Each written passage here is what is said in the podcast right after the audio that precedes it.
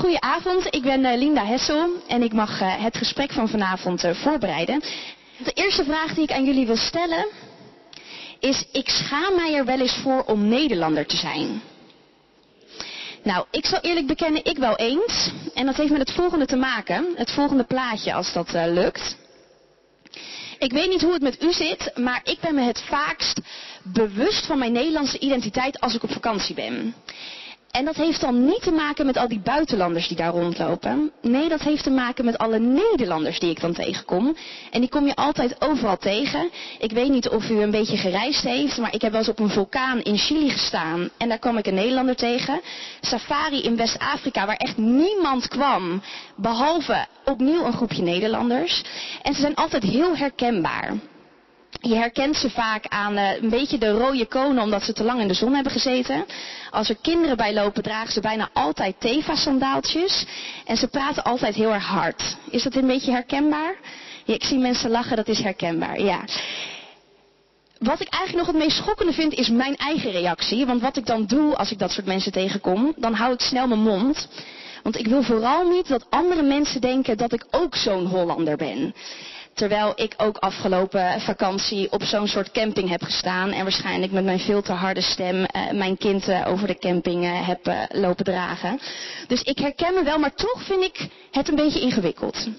En ik vind het heel grappig dat waar ik ook kom, dat je de Nederlander altijd herkent. Wij hebben iets waarvan je ons kan onderscheiden van Grieken, Finnen en zelfs van onze zuiderburen, de Belgen.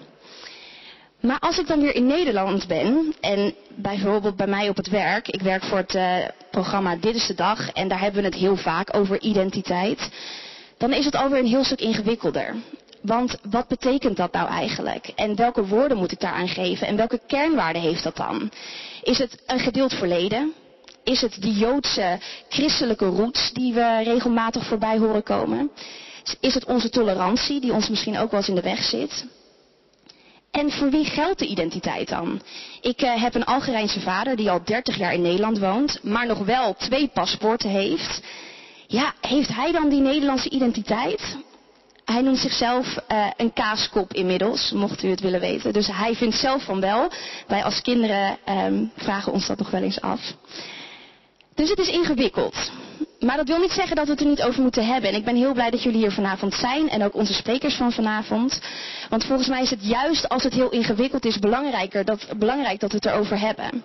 Eén, omdat als we het erover hebben, moeten we ook nadenken over andere mensen die misschien die identiteit wel hebben, maar met wie we ons niet kunnen vereenzelvigen.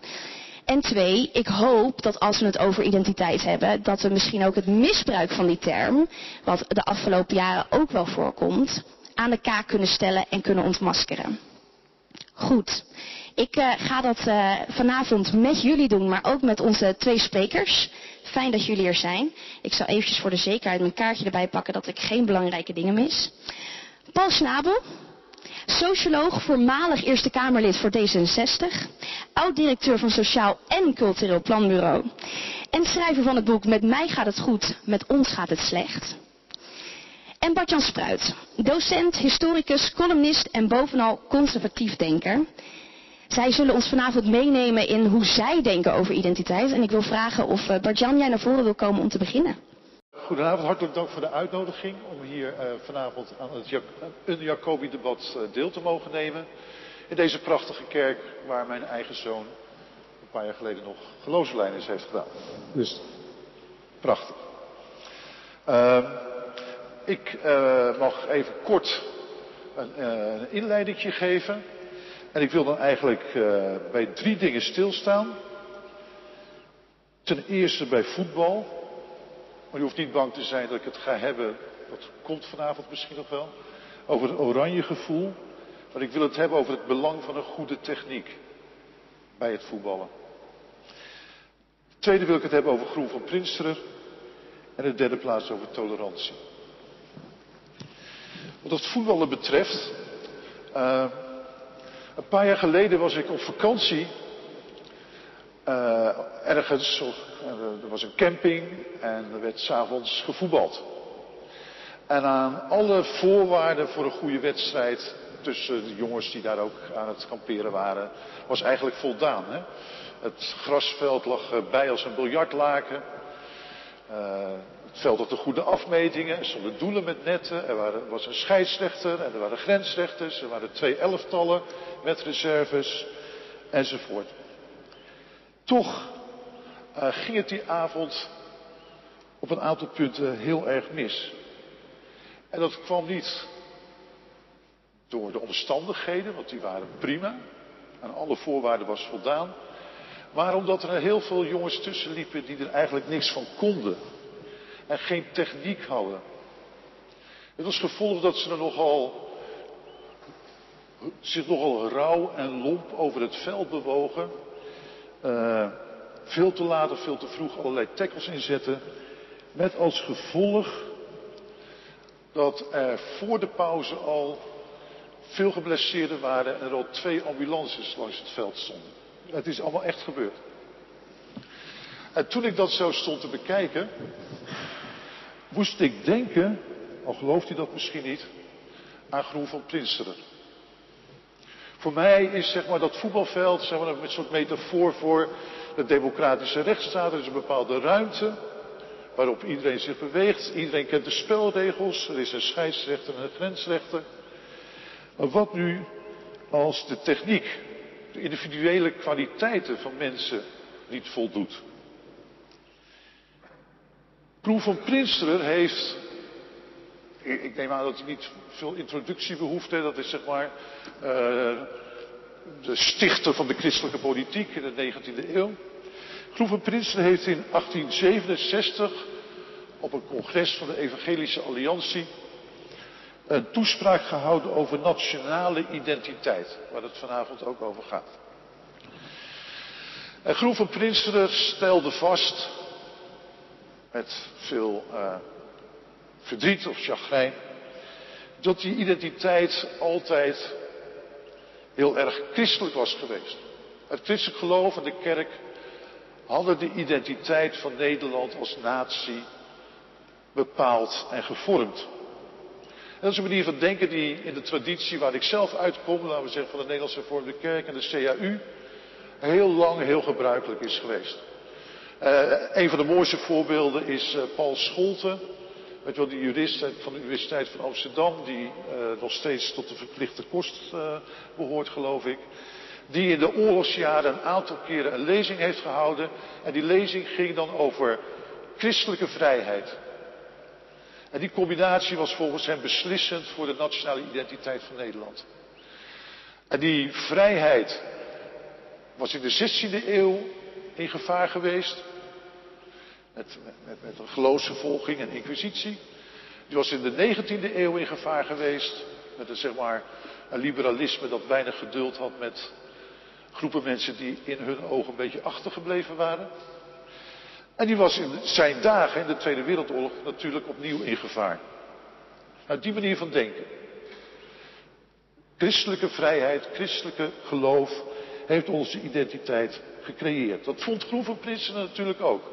Maar hij zag ook al in zijn dagen in dat Nederland daar als samenleving, ook als politieke samenleving, mee had gebroken. En er was daarmee, met andere woorden, een soort vacuüm gecreëerd. En Groen vroeg zich af, wat of wie, wie, wat, zal zich nu in die leegte gaan vestigen? En hij was bang dat dat een soort nationalisme zou worden. Uh, nationalistische denkers die zouden zeggen, nou ja, zolang wij als natie een bepaald territorium met elkaar delen uh, en dezelfde taal spreken, dan is, is er aan genoeg voorwaarden voldaan voor wat dan heette nationaal geluk. En Groen geloofde daar niet erg in. En die vroeg zich heel cynisch af of zeg maar een gezin dat in hetzelfde huis leeft en dezelfde taal spreekt, of die twee dingen dan genoeg zijn om van dat gezin een gelukkig gezin te maken.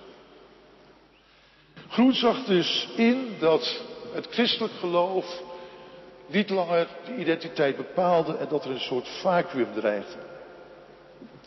En de vraag is natuurlijk, als dat zo is, als onze samenleving, om een beroemde titel uit de jaren negentig te citeren, verweest is geraakt, geen uh, waarden en normen meer gemeenschappelijk heeft, waarden en normen die door iedereen worden gedeeld. Dat is een soort grote gemeenschappelijke deler van wat ons bij elkaar houdt. Wat kan dan daarvoor in de plaats komen? Ik denk dat dat tegenwoordig, het gaat, dat is natuurlijk nog iets anders als wat mensen voelen als het over kwesties als nationale identiteit gaat.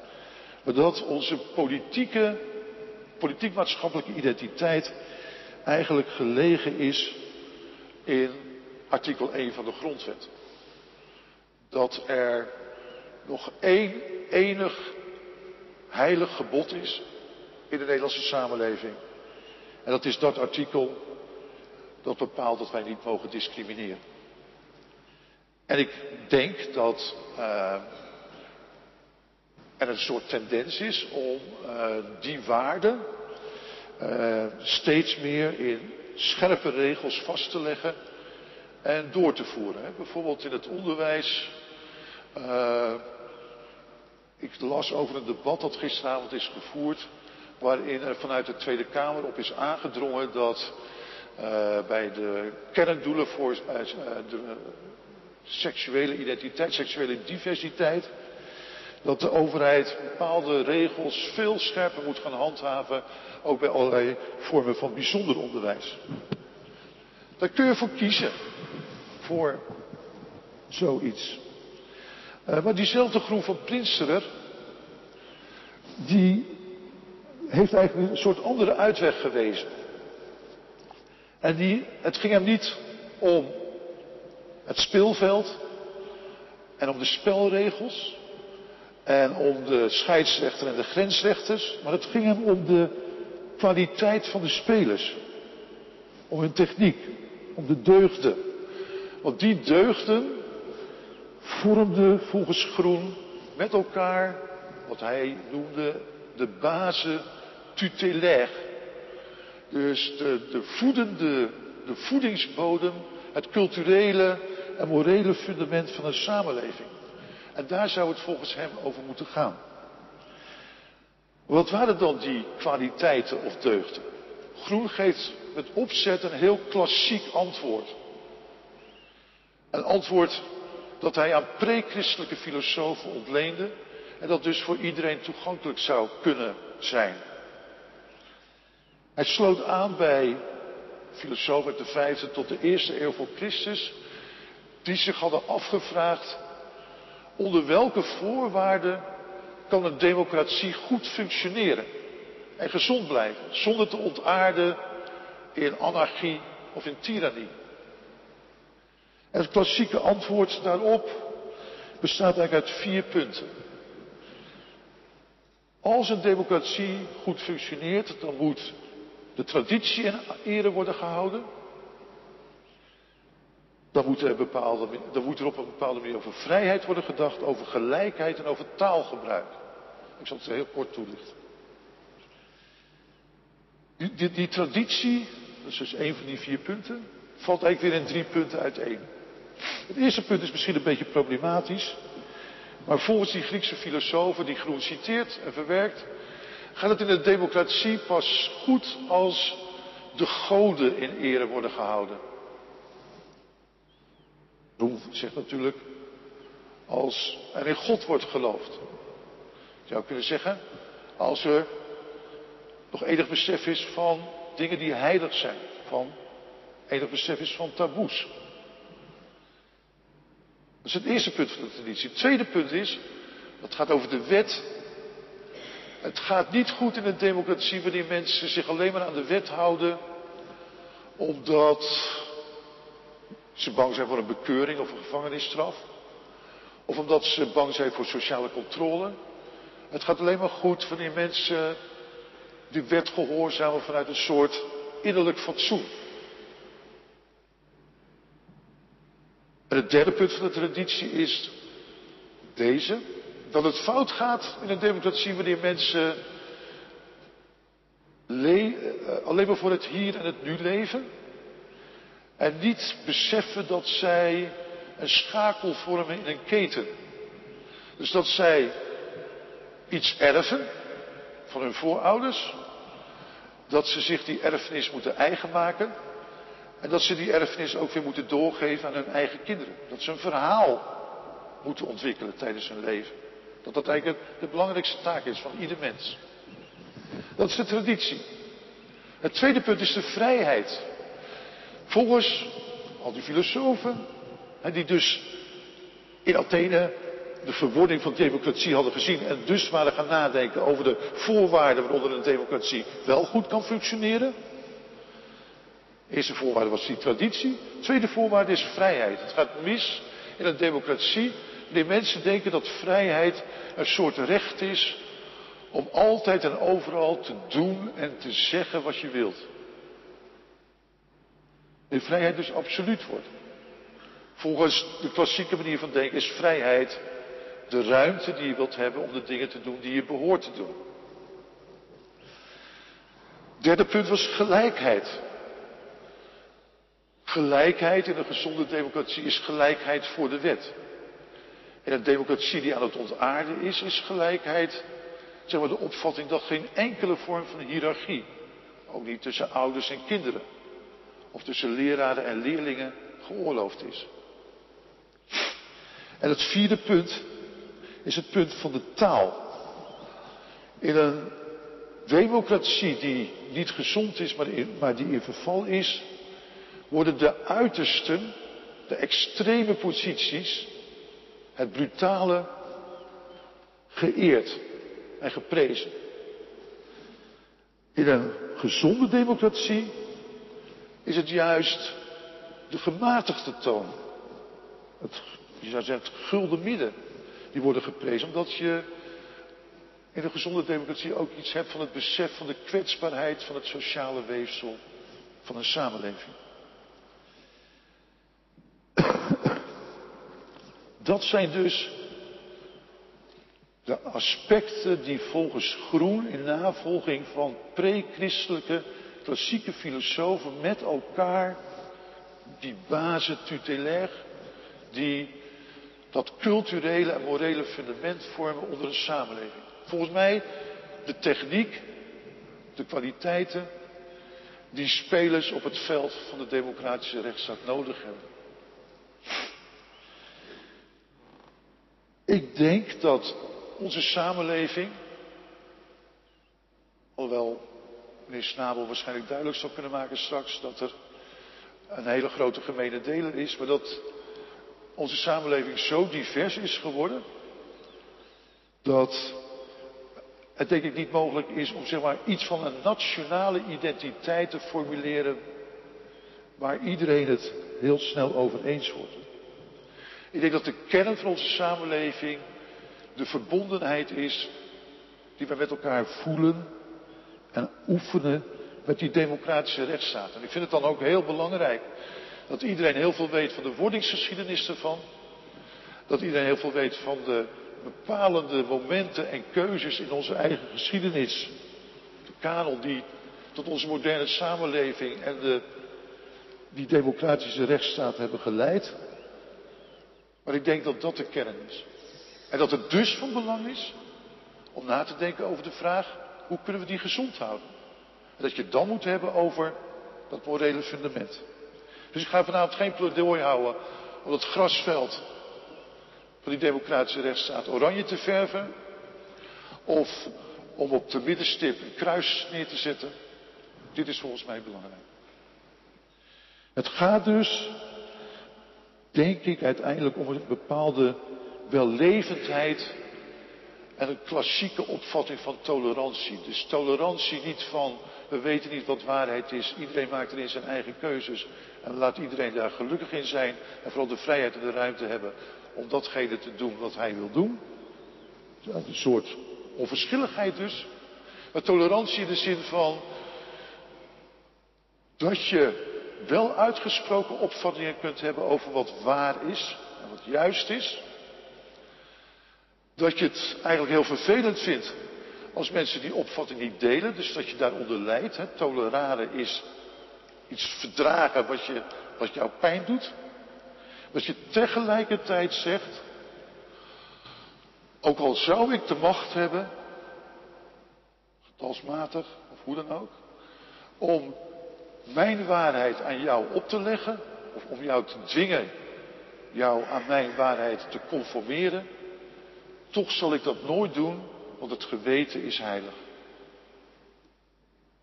Dat lijkt mij een hoffelijkheid en tolerantie die de basis van de samenleving zou moeten vormen. Ik denk dat dat het belangrijkste is wat in een verwezen samenleving als de onze, die geen uitgesproken, dikke nationale identiteit meer heeft en geen, uh, geen bepaalde waarden normen meer heel fundamenteel, fundamenteel met elkaar deelt, maar dat deze noties uh, de belangrijkste noties zijn die voorkomen dat er voor de rust al heel veel blessures zijn en de ambulances moeten uitrukken. Dank u wel.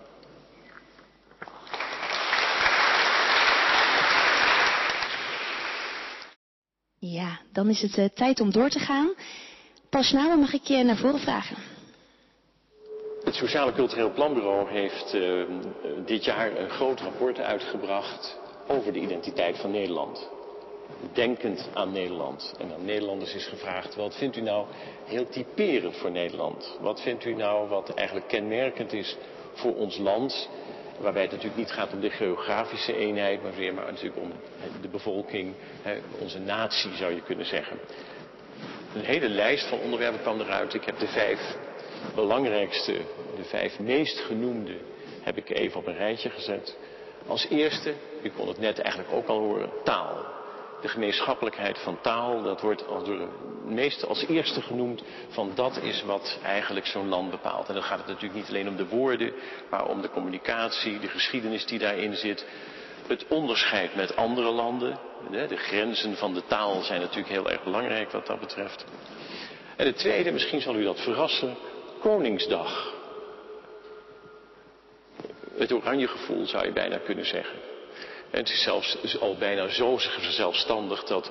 Ik heb al wel een keer een student gehad die tegen mij zei van. Het schijnt dat die familie ook zo heet, hè? Nou, zoveel voor het Nederlandse onderwijs. Koningsdag is de tweede plek. Als derde, Sinterklaas. Ik, word, word Zwarte Piet noem ik maar even niet, Sinterklaas. Dat, als vierde fietsen. Het fietsen of de fietsen, dat stond niet verder eh, geformuleerd. En als vijfde, ik moest dan even met de ogen knipperen, de Elfstedentocht. Ik denk dat de Friesen dat niet leuk vinden. En in ieder geval weet je, nou de kans dat die nog een keer gereden gaat worden is natuurlijk buitengewoon klein. Dus dat is een soort raar soort collectieve bevangenheid die daarover ontstaat zodra het een beetje koud wordt. Dat we wel beginnen te zeuren over de Elfstedentocht. Hè? Wat eigenlijk toch gewoon een Friese activiteit ooit is geweest. Opvallend het is een hele langere lijst, maar als je die lijst gaat bekijken, komen dus nergens begrippen die vaak gebruikt worden als het gaat over een beschouwing over de Nederlandse identiteit. Komt nooit bijvoorbeeld het woord Calvinistisch of protestants, of laat staan joods-christelijk, wat natuurlijk een heel raar begrip is, eh, komt tevoorschijn. Dat wordt dus eigenlijk helemaal niet meer genoemd. Kunt u zeggen, ja, dat, daar zie je ook dat Nederland natuurlijk een groot deel van zijn religieuze identiteit, voor zover dat al één identiteit was. Ik ben katholiek geboren en katholiek opgevoed in het katholieke zuiden. Dat is toch, eh, onze identiteit had toch een iets andere kleur dan, hè, dan hier in het westen of het noorden. Wij waren wel de grootste, maar dat mocht je dan niet vertellen in het buitenland. Hè. 40% van de Nederlandse bevolking was toen de Nederlanders nog naar de kerk gingen, was katholiek. Niet, dat werd genoemd, en ook niet het burgerlijke karakter van onze samenleving. En ik ga dan niet terug naar Groen van Prinster, maar wel naar, naar Johan Huizinga in 1934 hield hij hier vlakbij in Zeist een grote lezing voor Utrechtse studenten. 1934, de opkomst van de NSB, de opkomst van het nationaal socialisme. Hitler had net de macht gekregen in Duitsland. Waar hij eigenlijk een verhaal hield over Nederlands geestesmerk. Hij wou het woord volkskarakter duidelijk niet gebruiken. En Nederland omschreef als een per definitie burgerlijke cultuur. Een burgerlijk land. En daar zitten allerlei connotaties aan vast als vlijtig, spaarzaam, netjes, eh, fatsoenlijk, maar ook een beetje bekrompen, eh, een beetje zuinig. Eh, of zoals hij dat nog in een periode dat je het Engels niet zozeer gebruikt heeft, van ja, een burger is eigenlijk altijd per definitie satisfait, tevreden met wat hij heeft bereikt en ook heel angstig om dat natuurlijk weer te verliezen. Prachtige essay, een prachtige toespraak geweest, echt nog vol met rijke uh, ideeën. Maar op zich interessant om te zien hoe hij dat dus als typisch voor de Nederlandse samenleving beschouwt. Als ik terugkijk naar het, het SCP-onderzoek, dan kwamen daar eigenlijk, zo hebben ze dat zelf ook gezien, twee lijnen uit van die de identiteit bepalen. En ook de identiteitsdiscussie op dit bepaald moment bepalen. En daar werd er dan geen Frans woord meer voor gebruikt, maar een Engels woord. Ethnic en civic. En ethnic, dat werd dan beschouwd als, dat zijn, vooral de symbolen. Dat is taal, dat is Sinterklaas, dat is oranje, dat is ook in het verbeeld met het voetbal en zo. De dingen die als typisch Nederlands worden gezien. Ook bepaalde lekkernijen. We hebben er ooit wel eens onderzoek naar apart naar gedaan. Dat men erg bang was dat wij onze nationale lekkernijen zouden verliezen. Waaronder het broodje shawarma. Ja, dingen worden wel op die manier vanzelf nationaal. Maar die symbolen die zitten dus ook heel sterk in die meer populistische lijn, zou je kunnen zeggen. Het is niet voor niks dat de partij van Geert Wilders Partij voor de Vrijheid heet. dat, daar zit al dat element in van dit willen we niet verliezen. Tegelijkertijd is dat ook wel het kenmerk van het civic-lijn. De civic-lijn is, en dat sluit heel erg aan op het verhaal van Bart-Jan Spruit, het punt van de rechtsstaat, van de democratie, van gelijkheid en vooral van vrijheid. Dus er zit ook een verbinding tussen die twee lijnen. Het zijn, niet, het zijn twee verschillende belevingswerkelijkheden. Je zou zeggen, het ene is vooral sterk emotioneel gericht, die symboliek. En je merkt ook zodra je daar aankomt met Zwarte Piet of wat dan ook, dat de emoties ontzettend fel worden. Dat mensen toch het gevoel hebben, er wordt mij iets afgepakt. Of iets moois wordt lelijk gemaakt. Dus je, je raakt mij heel persoonlijk daarmee. En met die meer civic lijn is het vaak meer de zorg dat, daar, dat dat zal verdwijnen, dat dat onder druk komt te staan. Dat onze vrijheid beperkt wordt, onze rechtsstaat inkrimpt enzovoort. Als je wat verder gaat kijken en probeert te denken, en hoe kijken anderen, hoe kijken mensen uit het buitenland daar naar onze identiteit, dan zou je kunnen zeggen, er is ook een soort, naast ethnic en civic, is er een soort iconic identiteitslijn. Iconic in de zin van, dan gaat het over de molens, over de polders, over de kaas, de klompen, de tulpen. Allemaal van die typische dingen waar buitenlanders traditioneel en toeristisch zou je kunnen zeggen Nederland mee associëren. En daar zit zelfs, je zou kunnen zeggen, een new iconic traditie bij. Dat wat ik, toen ik nog directeur van het planbureau was en ik moest elk jaar een verhaal houden voor de Nederlandse ambassadeurs. Dan over hoe de stand van zaken van het land was dan had ik altijd één, in de PowerPoint één sheet wat onder de noemer de Dutch Freak Show. Namelijk de onderwerpen waar zij als ambassadeurs op diners in het buitenland altijd op aangevallen, ondervraagd of wat dan ook werden. En dat zijn de drugs, voetbal, wisselt hangt af van de situatie, euthanasie en het homohuwelijk. Nou, en misschien ook nog de prostitutie. Dat zijn de dingen waar het buitenland ons, en als u buitenlandse kranten volgt, nee, hoeft niet te volgen, want er valt niks over Nederland te volgen in buitenlandse kranten. Maar als we een keer aan de orde komen, gaat het meestal over dit soort dingen. Dat is niet wat wij zelf altijd zo leuk vinden, maar zo wordt het wel door anderen, wordt onze identiteit natuurlijk ook mede daardoor bepaald.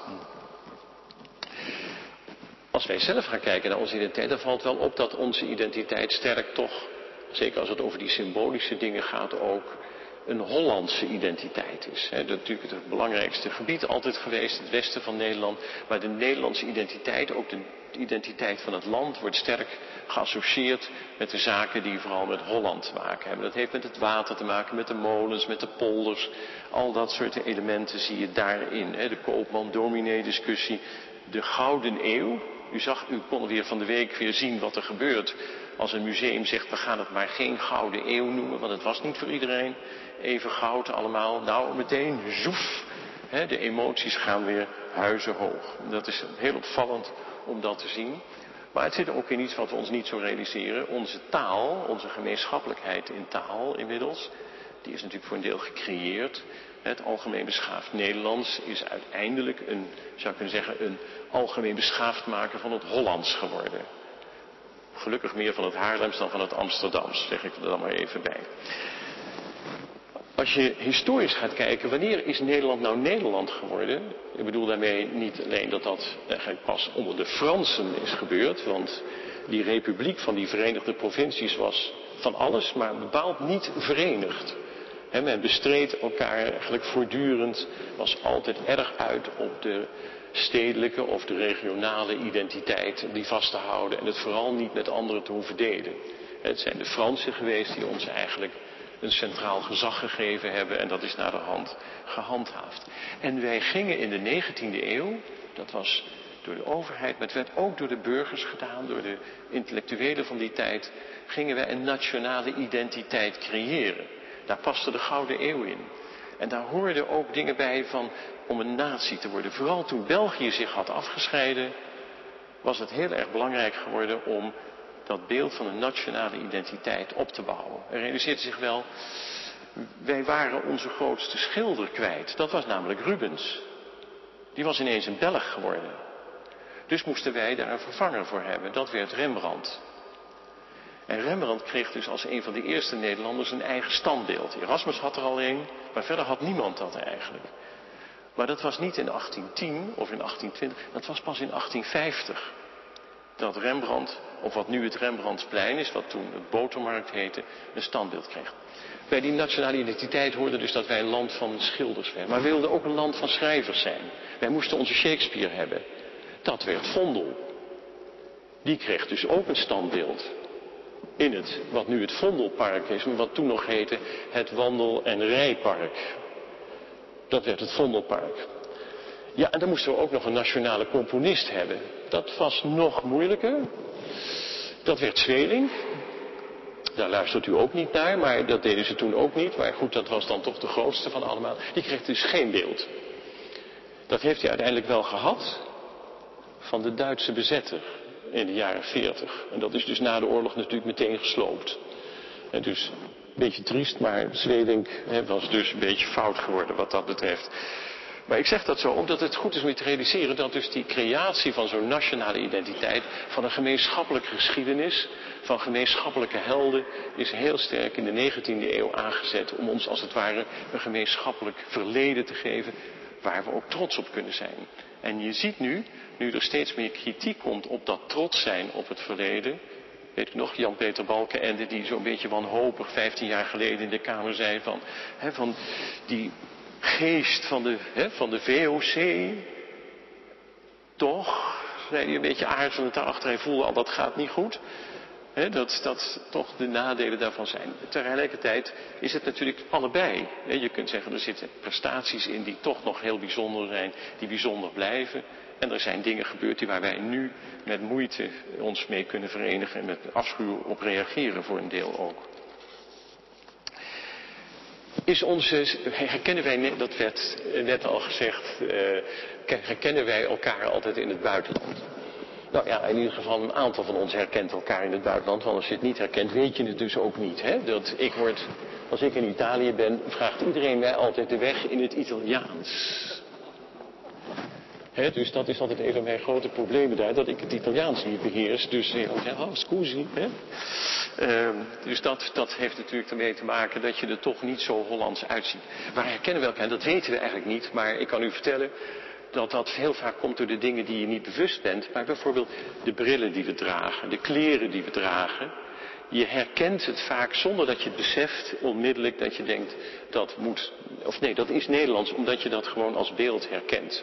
Het kan zelfs zo ver gaan. Ik heb een aantal jaren ben ik met een vriend van mij die tandarts is.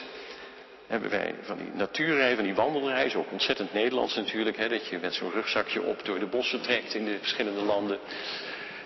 En dan kwamen wij mensen tegen in die stille bossen in Frankrijk en in, in, in Engeland en Ierland enzovoort. En omdat, omdat, je elkaar dan op afstand tegenkomt in waar niemand is, eh, gaan mensen lachen. Even naar glimlachen naar elkaar te laten zien dat je geen kwaad in de zin hebt.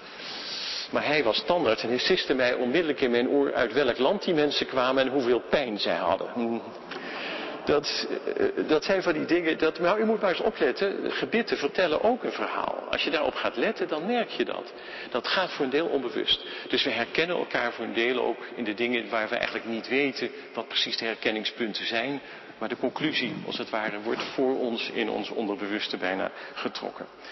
Um, interessant is wel dat wij, als ik ik schrijf een, nog altijd een column voor een tijdschrift, wat u natuurlijk ook altijd leest, Globe. Het lijkt enorm groot, maar het is het tijdschrift van de Nederlandse exporteurs. En daar staat altijd een gesprekje in met iemand die een standplaats buiten Nederland heeft, een expat. En dan gaat het altijd over waar je op moet letten als Nederlandse exporteur. En ik kan u vertellen, dat zijn en dat maakt niet uit of dat in Antwerpen of in Beijing of in Cairo is. Het zijn altijd dezelfde dingen. Het is altijd, let erop dat er een hiërarchie in het buitenland bestaat waar je heel zorgvuldig mee moet omgaan. Denk erom, als de baas binnenkomt, dan zal de onderbaas niks meer zeggen. Ik ken zelfs een exporteur die heeft gewoon een lijstje gemaakt van zijn 100 belangrijkste klanten in het buitenland. Wie de baas, wie nummer 1 is, wie nummer 2 is en wie nummer 3 is. Want hij weet als nummer 3 binnenkomt dan zwijgt 4, 5 en 6. Als nummer 2 binnenkomt dan zegt 3 niks meer enzovoorts. Hè. Hou daar rekening mee is dan steeds het advies. Dus niet op zijn Nederlands even denken, ik ga toch eens even gewoon een paar leuk met een paar mensen praten. Dat is niet de bedoeling en dat wordt ook niet op prijs gesteld. De tweede punt is hoffelijkheid.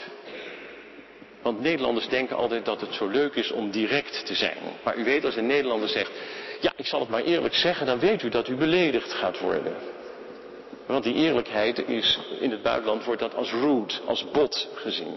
Wees daar voorzichtig mee. dat, ik heb één keer meegemaakt dat er een diner was voor een minister uit een ander land. En dat de gastheer zelf toch internationaal heel erg uh, ervaren, zei van, nou beste hupplepup, um, ja, ik had eerst gedacht we doen een vijf gangen diner, maar toen ik je zo eens zag, dacht ik, nou drie gangen is meer dan genoeg. Nou, je weet niet, op zo'n moment schaam je je om Nederlander te zijn. Want het lijkt leuk, maar dat is, Nederlanders vinden dat al niet leuk als het tegen jou gezegd wordt. De man was dus wel inderdaad te dik natuurlijk, maar het is, voor, het is diep beledigend. Dat kan je niet doen. Nou ja, dat voelt u ook wel dat dat niet kan. Ik schrok echt ontzettend. Dat ik denk, jeetje, wat, wat, wat doe je? Wat doe je zo iemand aan? Die verliest zijn gezicht. Dat is in de meeste landen het allerergste wat iemand kan overkomen. Nou, die directheid is vaak toch een waarschuwing. Wees daar voorzichtig mee. Denk, er, denk eraan dat, dat de zaken meestal niet gedaan worden op de officiële plekken.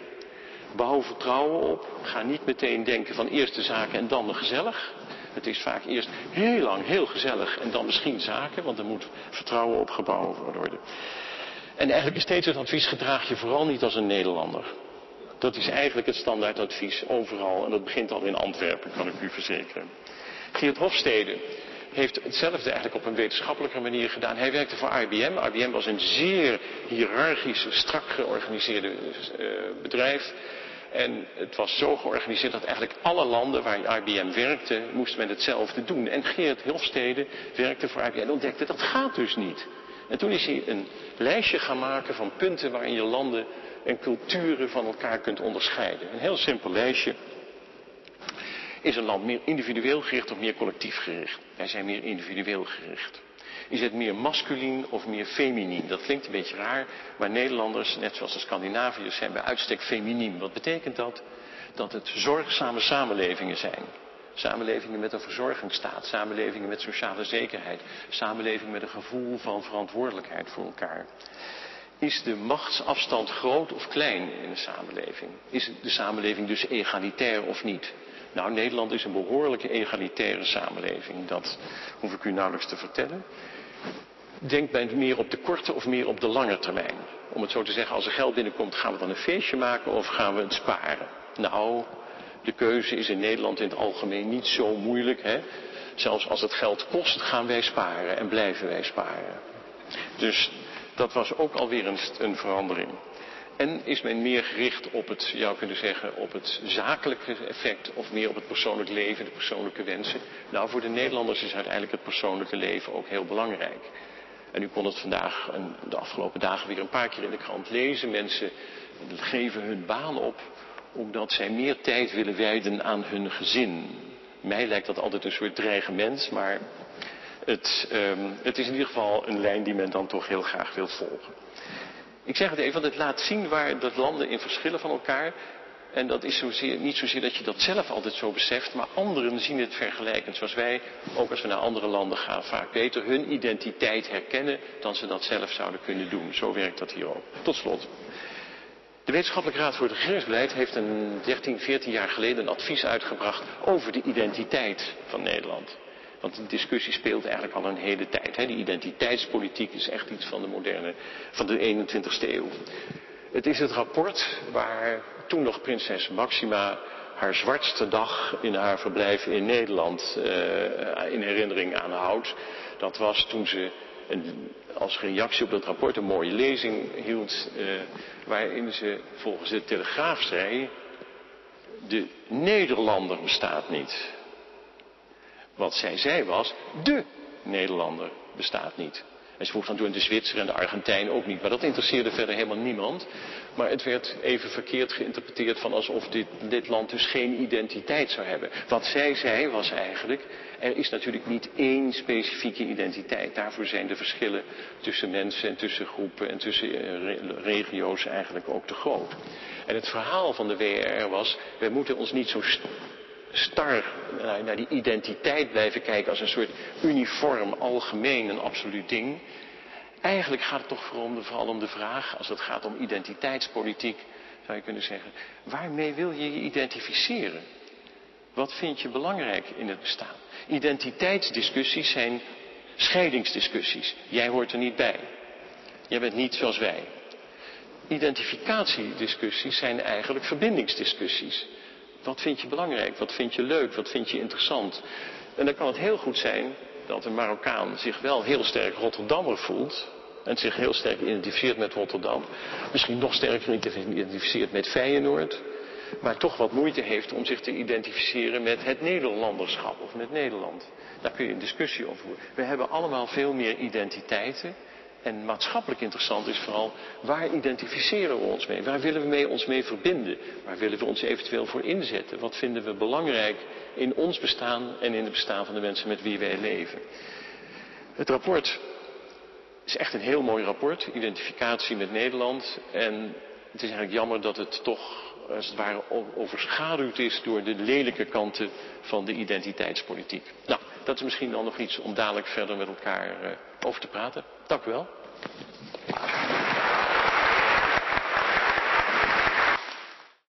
Bedankt. Volgens mij uh, mogen jullie beide plaatsnemen op deze roze bank.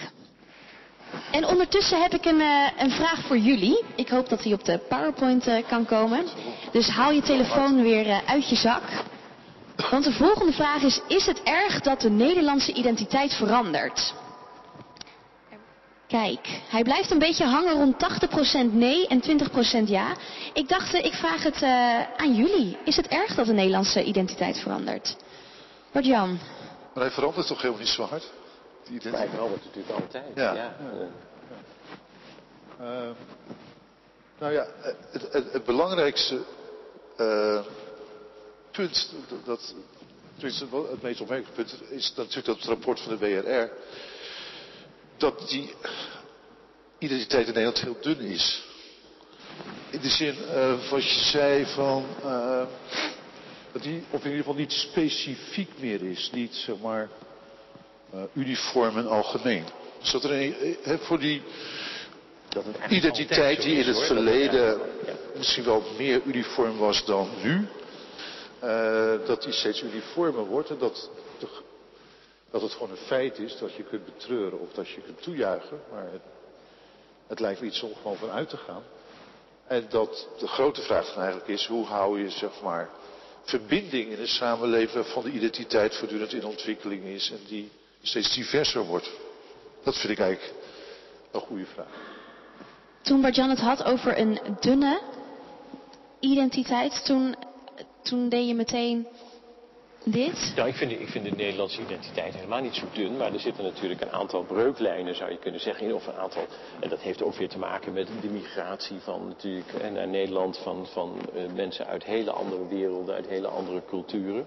Tegelijkertijd is in Nederland zelf natuurlijk een steeds grotere, zou ik zeggen, uniformiteit en identiteit ontstaan. Want in de tijd van de verzuiling werd natuurlijk juist het verschil tussen die verschillende religieuze groepen heel sterk gekoesterd en zelfs versterkt eigenlijk. Vooral aan de katholieke en gereformeerde kant moet ik zeggen hoor. Maar dat was zo sterk dat de anderen om een identiteit te houden zich eigenlijk ook als zuil moesten gaan manifesteren.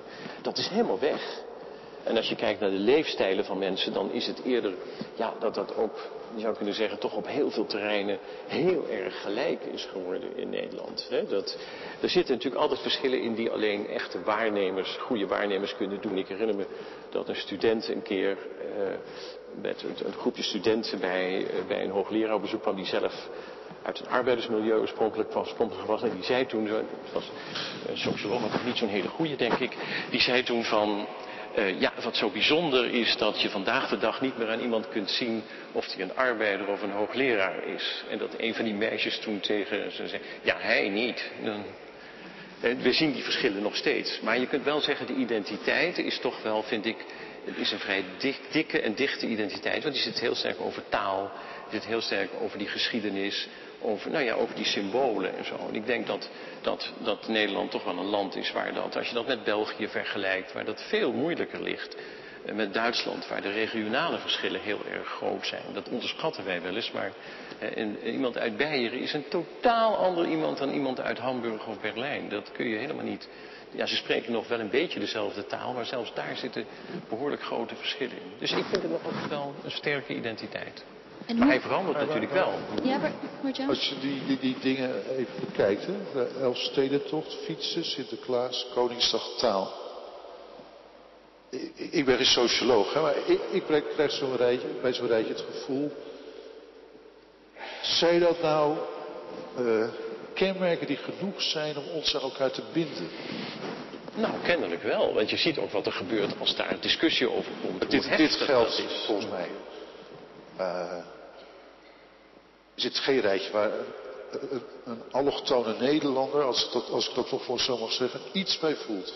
Nou, nou ja, kijk, dat is natuurlijk een probleem. Want je krijgt natuurlijk ook steeds meer, als je nu de tweede generatie, en de derde, langzamerhand de derde generatie van echt nog kinderen, de allochtonen, denken dan met name aan de Turken en Marokkanen, dan is de enige manier ook, is dan, dan is het Nederlands ook voor hen de taal. Surinamers sowieso spreken Nederlands. Dat is hun taal. En het accent, wat, de herkenbaarheid van, van, van het verschil in manier van spreken, neemt ook af. Het, het Indisch-Nederlandse herkenbare is natuurlijk volkomen verdwenen. Dat is alleen nog bij hele oude mensen hoor je nog die klanken die we, hè, laat ik zeggen, zo'n beetje met tempo enzovoorts verbinden. Maar dat is weg. Dus die taal is toch wel een heel erg bindend element. En als je gaat kijken naar die verschillende groepen, eh, Turken en Marokkanen kunnen alleen in het Nederlands met elkaar praten. Dus als ik jou hoor, dan, gaat het, dan kruipen we eigenlijk steeds dichter naar elkaar toe. Op verschillende vlakken. Maar er is ook heel veel ontevredenheid. Ik weet nog dat toen Thierry Baudet de verkiezingen won, hij had het over een verwezen samenleving en heel veel mensen herkenden zich daarin. Als we kijken naar het lijstje, nou de Elfstedentocht, kan mijn generatie zich denk ik niet meer uh, herinneren. Sinterklaas, nou de taal is misschien een ding. Er, er, is toch een bepaald ongenoegen dat de Nederlandse identiteit verdwijnt of er anders uit gaat zien. Waar komt dat ongenoegen dan vandaan als de wetenschap laat zien dat we eigenlijk steeds dichter naar elkaar toe kruipen? Nou ja, dat is niet helemaal zo. Hè. Dit is, uh, je kunt zeggen, we kruipen niet naar elkaar toe.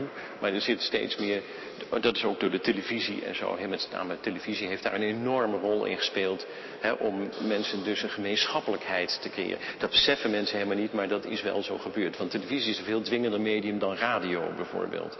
He, iedereen, toen er eenmaal televisie kwam, wilde iedereen televisie kijken. En dat was aanvankelijk maar één zender. Dus dat gaf een enorme uh, eenvormigheid, zou je bijna zeggen. Dat heeft een hele grote betekenis. Vandaar dat wij niet mochten kijken.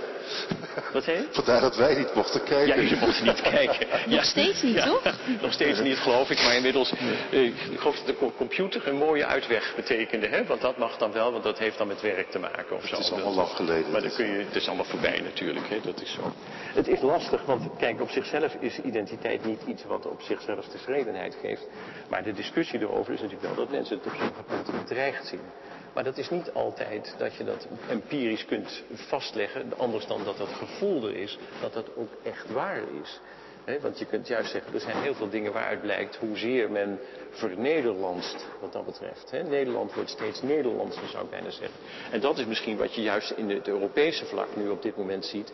Dat terwijl de internationalisering gewoon doorgaat, de Europeanisering gewoon doorgaat, men op nationaal niveau in heel veel landen op dit moment een proces ziet van, als het ware, een sterker nationaal bewustzijn. Maar dat heeft vooral toch met sociale en culturele dingen te maken en minder met, je zou kunnen zeggen, de werkelijke leefsituatie in de economische zin van het woord. Die lijken toch steeds meer op elkaar. Marjan, wil je reageren? Zo niet, dan wil ik het namelijk graag hebben over de joods-christelijke wortels. Die vaak, de joods-christelijke Oh, ja. wortels die vaak voorbij komen. Ja, En als we het daarover gehad hebben. Ja, één moment, want zometeen is er ruimte voor vragen uit de zaal. Dus als je een interessante vraag hebt, formuleer hem alvast in je hoofd. Dan komt er zometeen een eh, microfoon jouw kant op. Je mag reageren. Ja, er is Eén ding in ons gesprek tot nu toe wat ik niet zo goed begrijp. Uh, die stelde aan de hand van het rapport van de WRR enerzijds vast dat onze identiteit, de identiteit van mensen die in Nederland wonen, niet meer specifiek is, niet meer uniform, niet meer algemeen. Nooit geweest dus ook, hè? Dat... Ja, nou, ik, ik vroeger was het misschien sterker dan nu, maar oké. Ehm, moet je de, dan, dan, dat, dat is dat de Nederlandse samenleving steeds diverser wordt. Ehm, is het dan een goede vraag om je eh, om te stellen van eh, wat is het dan dat ons verbindt om te voorkomen dat die verbinding verdwijnt? Ja. En, en, en, en meen, je- meen, je- meen je er werkelijk dat zeg maar noties als taal, Koningsdag, Sinterklaas, fiets en Elfstedentocht door voldoende Nederlanders eh, als zulke fantastische verworvenheden worden gezien dat dat het is wat ons bij elkaar houdt?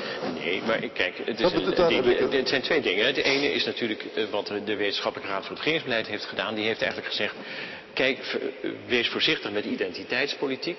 Want interessanter en verstandiger zou eigenlijk zijn om aan mensen te vragen, waarmee identificeert u zich en waarmee identificeert u zich niet? Want daar kun je eventueel wat mee doen. Daar kun je politiek eh, eh, activiteit op onderwikkelen.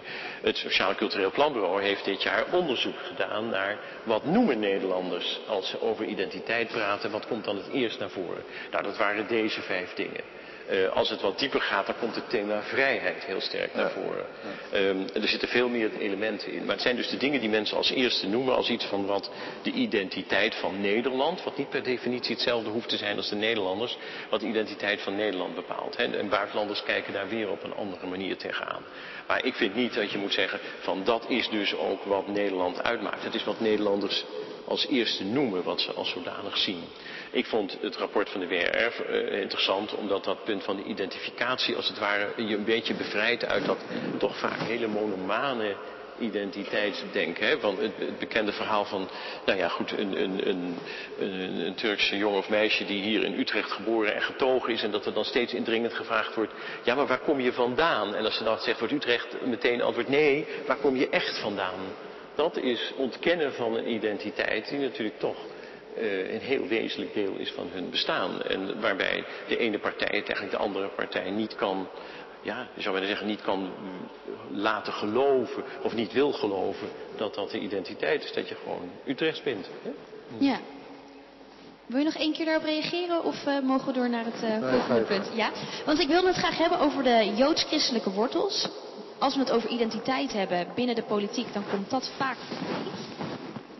Maar als je aan de gemiddelde persoon vraagt wat het dan precies is, dan weten we dat eigenlijk niet zo goed. Herkennen jullie dat?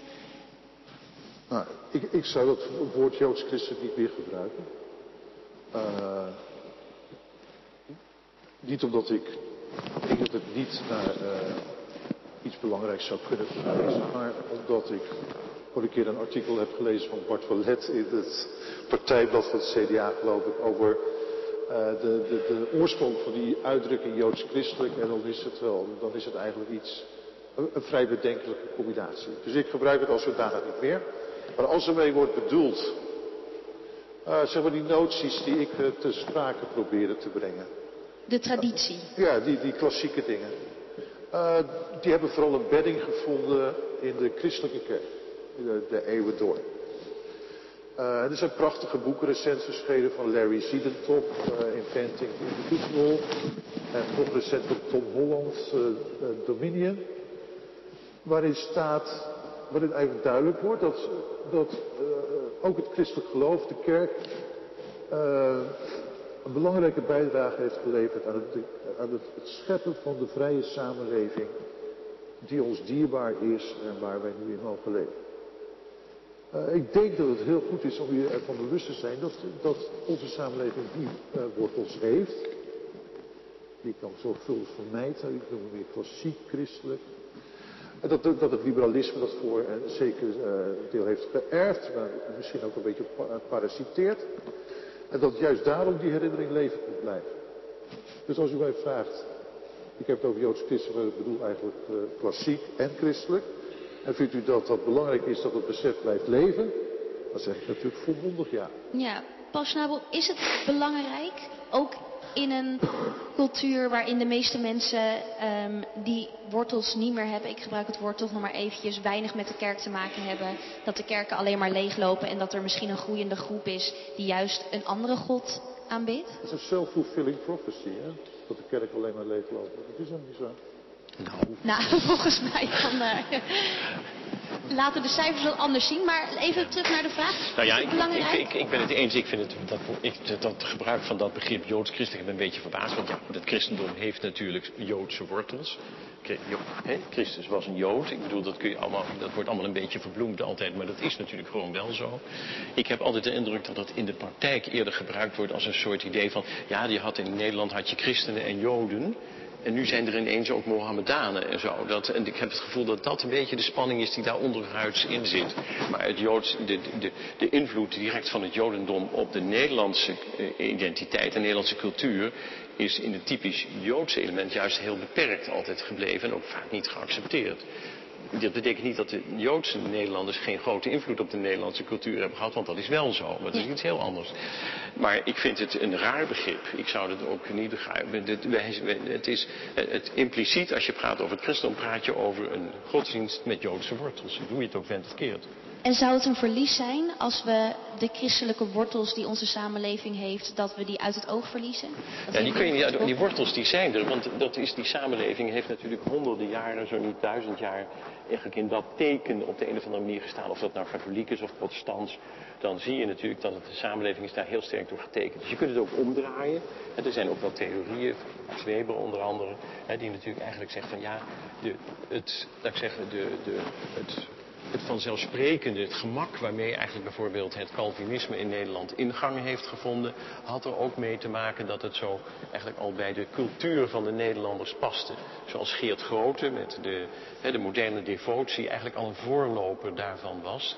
En dat ook eigenlijk al een soort, laat ik zeggen, een soort, nou ja, bijna niet in de, in de, in de theologische zin van het woord, maar in de sfeer al eigenlijk een streng soort katholicisme was, zou ik bijna zeggen. Het kan bijna niet los van elkaar, onze identiteit en de ja, het loopt door elkaar heen. En maar het bepaalt natuurlijk wel die identiteit. Er is ook altijd discussie over geweest. De, de, de, de regenten van de grootste van de steden, met name in Amsterdam, hebben altijd geprobeerd om de invloed van het Calvinisme te mitigeren, te beperken. dat men het niet te streng en niet te sterk zou doen. Men moest leven in een land waarin allerlei groepen zaten. Waar de, en achteraf interpreteren we dat dus ook dat men heel erg tolerant was. Maar het was ook een soort van, ja, wat moet je anders als er zoveel verschillende groepen zijn? Je moet op de een of andere manier met die mensen samenleving. Als één groep te dominant wordt en te veel macht krijgt, dan doet dat de andere te veel pijn. En dat, want tolerantie heeft altijd met heel veel pijn te maken. Dat gaf je eigenlijk straks dan zelf ook aan. En het, het kunnen accepteren van die pijn, namelijk het feit dat niet iedereen doet wat jij graag zou willen of gelooft wat jij graag zou willen, dat is natuurlijk, dat is, ja, dat vind ik beschavingstechnisch gesproken een enorme winst. En je ziet nu wat er gebeurt in samenlevingen waar die ruimte niet gegeven kan worden. Hè? Dan zie je wat er verschrikkelijke gruwelen daar plaatsvinden. Ik vind het dus echt iets waar we best wel trots op zijn dat dat gelukt is in onze samenleving. Ja, Ja, eens. Zijn er vragen vanuit de zaal?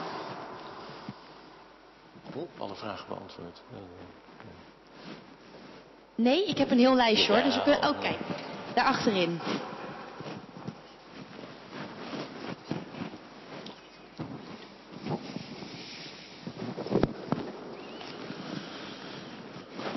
Ja, dankjewel. Ik zou eh, graag willen proberen om nog een andere laag in het gesprek aan te boren. Want ergens heb ik het idee dat als het over identiteit gaat, dat je nog een laag dieper zou kunnen afsteken. En je de vraag zou kunnen stellen ehm, of je in een land iets gemeenschappelijks hebt waarvoor je zou willen sterven. Ehm, laat ik dat illustreren aan de hand van eh Downton Abbey. Er is net een nieuwe Downton Abbey film uitgekomen. Eh, voor wie de serie niet kent, die begint in de Eerste Wereldoorlog. En op een gegeven moment dan zie je dus dat hele landhuis, dat gaat zich op allerlei verschillende manieren eh, eh, bemoeien met die oorlog. En zij gaan daar allemaal massaal voor, zeg maar. Ik vind het altijd heel fascinerend om te zien. Want als ik, me dat, als ik dat zie, dan vraag ik mij af, en de vraag stellen is een beetje een beantwoorden. Ik kan me gewoon niet voorstellen dat wij op dit moment in Nederland zoiets zouden kunnen bewerkstelligen. Dus dat, dat, je een soort, dat er een soort gemeenschappelijkheid is die eh, veroorzaakt dat een hele eh, cultuur door alle lagen heen zeg maar, zich ergens eh, onder, onderschaart. En volgens mij heeft dat dus ook alles met identiteit te maken. En is er op dat punt wel degelijk in de afgelopen, nou ja, laten we zeggen 100 jaar, iets, iets veranderd. En, en als jullie dat anders zien, dan ben ik daar wel heel benieuwd naar. Is er iets waar Nederlanders nog voor willen sterven? En als dat er niet is, is dat erg? En wat betekent dat? Ja, wie mag ik het woord geven? Oh? Ja, dat is wel een hele moeilijke vraag. Nou ja, ik moet even aan de, laat ik zeggen, de discussie ook weer over de betekenis in het, vorm van het, in het worden van een natie van de Tweede Wereldoorlog. ehm, is daar natuurlijk een rol, heeft daar natuurlijk een grote rol in gespeeld. Want in feite hebben de meeste mensen zich natuurlijk toen niet anders kunnen doen dan zich voegen naar het nieuwe gezag, om het maar zo te zeggen. Maar tegelijkertijd is door, door, door, ontwikkeling van die, van die oorlog en de, gruwelen die daarin plaatsgevonden hebben, is er wel een soort, een soort versterkte nationale identiteit gegroeid. Het beeld dat in het verleden mensen, ja, dat, ze zouden, dat er toen een sterkere neiging was om te zeggen, nou ja, daar sterf ik voor. Ja, mensen werden gedwongen om dat te doen. Hè. Dat is natuurlijk toch ook vaak wat, wat, waar heel weinig keus uiteindelijk in is. De meeste mensen willen dat zover toch niet gaan. Er zijn natuurlijk mensen die dat wel doen. En sommige daarvan, als we erop terugkijken, zijn natuurlijk een beetje raar. Dat iemand als Van Spijk werd tot nationale held gemaakt in de 19e eeuw. Hè, omdat hij in de haven van Antwerpen lag en toen met zijn hele bemanning de lucht in is gegaan met de mening, ja, hè, dan liever de lucht in. Het lijkt een heldendaad, maar het is natuurlijk bespottelijk. Hè, dat je in de haven van Antwerpen in de strijd met de Belgen jezelf en je hele boot opblaast. Hè. Dat is, het eigenlijk een oorlogsmisdaad eigenlijk. Eh, goed, het is lang geleden, 150 jaar geleden en zo.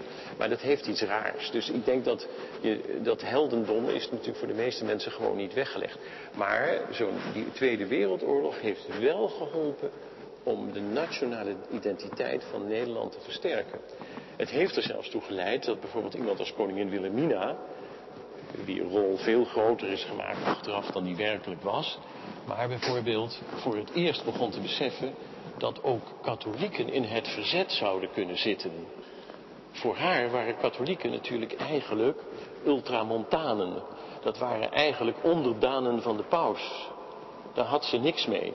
Pas door de oorlog, zou je kunnen zeggen, heeft zij eigenlijk hen ook geaccepteerd als als, deel van de natie. Dat, het is een, een, een, tweezijdig proces wat dat betreft geweest. Uh, ik vind het zelf, het is een heel moeilijke vraag van ja, hoeveel mensen zijn bereid om hun leven persoonlijk op te offeren voor een ideaal. Ja, die mensen zijn er, maar in heel veel gevallen zijn we daar niet zo blij mee op dit moment als mensen dat willen doen. Want dat zijn de zelfmoordenaars en dat soort dingen. De, de, de, die dus zichzelf in brand steken of zichzelf laten ontploffen om anderen te beschadigen. Ik vind het ook geen sterk ja. Eh, criterium. Moeilijk hoor. Uh, ik, ik, moet altijd denken als het over dit onderwerp gaat aan een uitspraak van Raymond Aron. Die zei, Franse socioloog, die zei je moet uitkijken met mensen die zeggen dat ze ergens voor willen sterven. Want daarmee bedoelen ze vaak dat ze er geen moeite mee hebben om anderen voor die zaak te laten sterven. En dat, dat blijkt alle dagen in de praktijk. En uh, die, voorbeelden van de Eerste Wereldoorlog en zo. Ik denk, dat die jongens gestuurd werden. En ik zou me niet kunnen voorstellen dat ik daarvoor zou willen sterven. Ik vind het wel grappig dat hij Downton Abbey aanhaalt. Dat is een Britse uh, serie en nu een film. Waarin ze inderdaad het hele Engelse, ehm, dus eh, zo'n landhuis, maar ook de oorlogen heel erg verheerlijken en de rol die Engeland daarin gespeeld heeft. Ik zat meteen te denken, Nederlanders, wij hebben dat niet heel erg. We hebben eigenlijk weinig films waarin we dat vandaag de dag nog zo verheerlijken. Soldaat van Oranje. Soldaat van Oranje. Ik van de weinige voorbeelden. alle Nederlandse films zijn oorlogsfilms. Dat, uh, films over de oorlog. We, we, hebben minder dat we... Uh, in ieder geval zoals ik het ervaar. altijd. Ja, misschien is dat het ook. Maar dat is grappig dat de Engelsen lijken veel beter in het verleden elke keer weer omhoog halen om een identiteit te creëren. Daar hebben wij Nederlanders minder mee. Is dat jammer? Zouden we dat meer moeten doen? Nou, je gaat daarmee, eh, laat ik zeggen, dat wordt een brexit-verhaal, hè, als je niet oppast. Ik zou er maar niet te veel benadrukken. Dus laten we het dan vooral niet doen. Ik zag nog een hand in de zaal.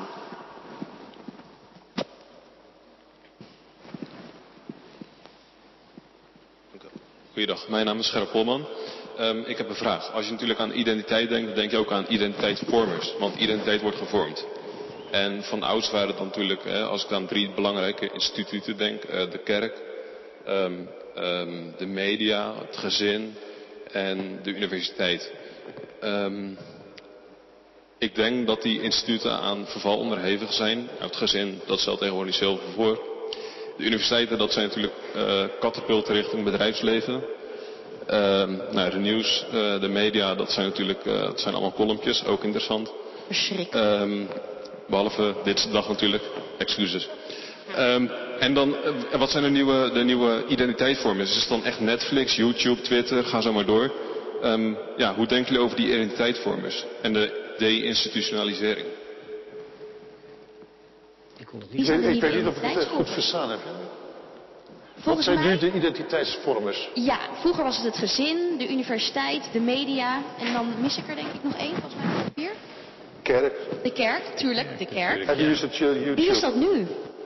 Nou, nog steeds niet. Bij mij wel. Ook voor een nieuwe generatie?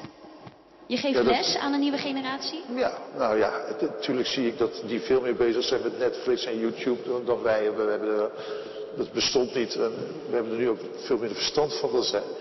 Maar ik geloof toch wel dat nog steeds het gezin waarin je opgroeit, de school waar je naartoe gaat, de kerk waar je eventueel lid van bent, je studie, je vrienden, dat het nog steeds de beslissende vorming van je identiteit uh, is. Zijn er nieuwe vormers, Paul? Nou, ik vind dat heel moeilijk om dat meteen met identiteit te verbinden. Want het heeft natuurlijk veel meer te maken met de inhoud van dingen. En de keuzes die je daarin maakt. Want daarmee bepaal je een beetje voor zelf wie en wat je bent. Dat is natuurlijk wat je ook... Uh, nou ja, eh, daarvoor moet je tegenwoordig naar YouTube en zo. Maar uh, als je kijkt naar wat er in contactadvertenties altijd als, als thema's wordt aangesproken. Dan zijn dat van die dingen die iets vertellen over een identiteit die men ook graag weer spiegeld ziet bij de ander.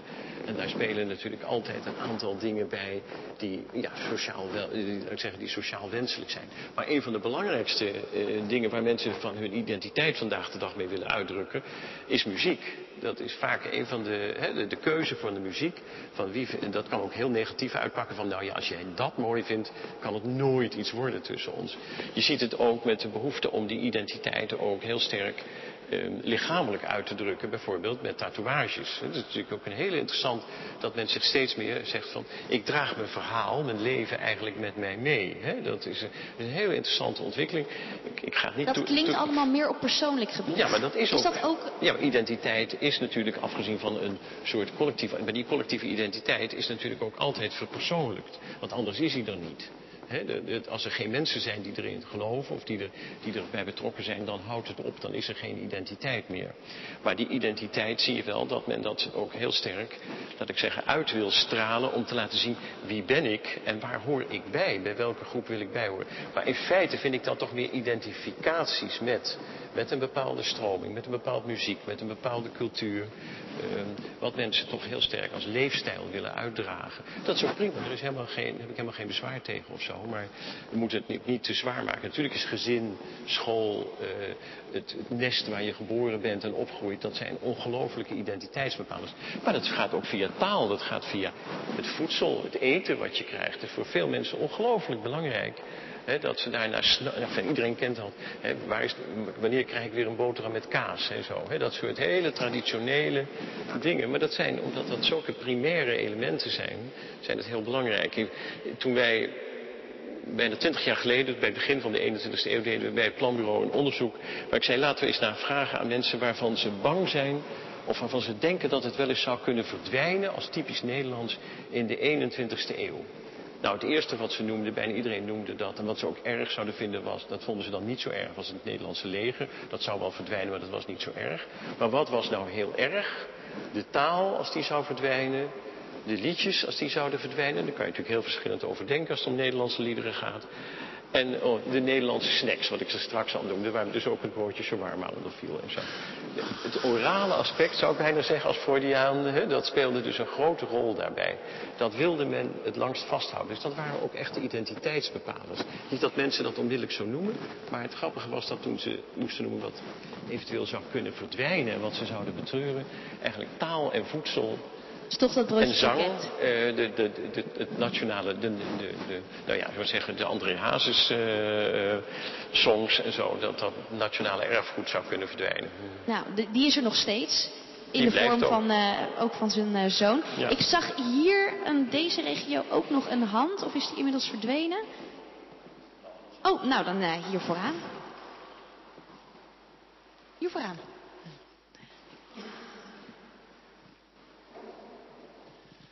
Uh, mijn naam is Heemskerk. Ik heb uh, de volgende vraag. Zijn er ook grenzen aan de vrijheid en kunt u het begrip vrijheid nog wat nader duiden? Vrijheid van of vrijheid tot? Dat vind ik belangrijk. En voor meneer Spruit, die had het uh, voorbeeld van voetballers en scheidsrechters.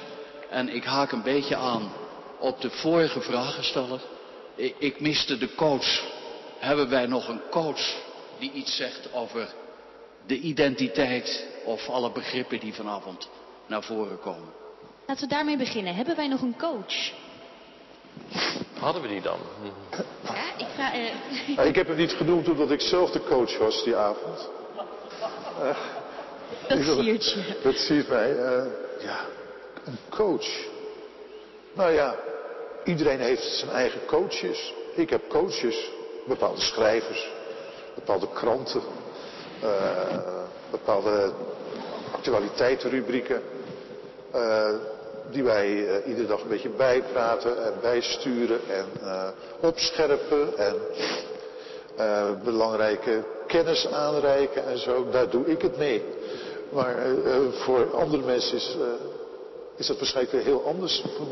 Wat ja, ik denk dat je, daarom zei ik van, er was, dat de beeld staat wel dat dat vroeger wel zo was, maar dat is eigenlijk nooit zo geweest. Dus het zijn vaak juist weer historische interpretaties die dan maken van toen was dat er wel, toen stonden we allemaal nog vereend rond enzovoort.